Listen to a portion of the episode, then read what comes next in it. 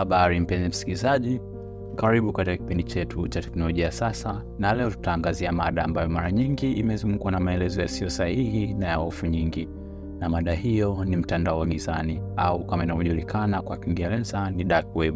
Dark web ni sehemu ya mtandao ambayo haiwezi kufikiwa kwa injini za utafutaji kama Google. Inahitaji programu maalum kama vile Tor. Program kama Tor inalinda mawasiliano kwa ya siri na hivyo kuficha utambulisho wa eneo lako.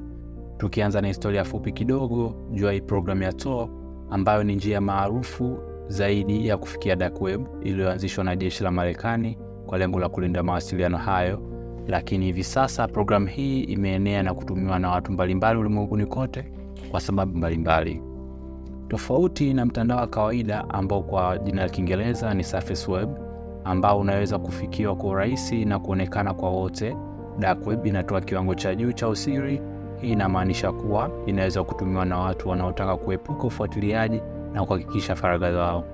Kwa mfano, wanahabari au wanaharakati katika nchi zenye udikteta wanaweza kutumia dark web ili kushiriki habari na kufanya mawasiliano salama. Hata hivyo, kama ilivyo na teknolojia nyingi, dark web pia ina matumizi yake mabaya. Sehemu za dark web zimetumika kwa uhalifu mbalimbali kama vile biashara haramu za, za madawa kulevya, biashara za silaha, uuzaji wa data za wizi na hata shughuli za kigaidi. Lakini pia ni muhimu kutambua kuwa sio kila kitu kwenye dark web ni cha haramu.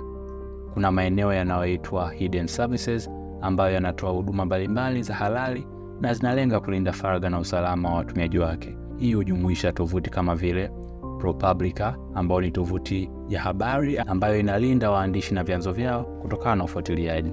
Ushauri wangu kwa watumiaji wa mtandao ni kuwa waangalifu sana wanapotumia dark. Ni muhimu kuelewa hatari zinazohusika hasa katika kuhusiana na uhalifu na usalama wa data yako.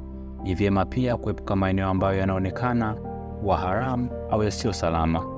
Kwa kumaliza, dark ni sehemu ya mtandao ambayo inaweza kutumiwa kwa mema au mabaya. Inaweza kuwa na chombo cha kuimarisha faragha ya uhuru wa kujieleza, lakini pia inaweza kutumiwa vibaya kwa shughuli haramu.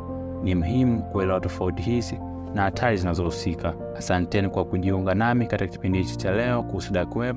Natumaini umejifunza kitu kipya na utatumia maarifa yako kwa hekima. Tutaonana tena katika kipindi kijacho. Asante.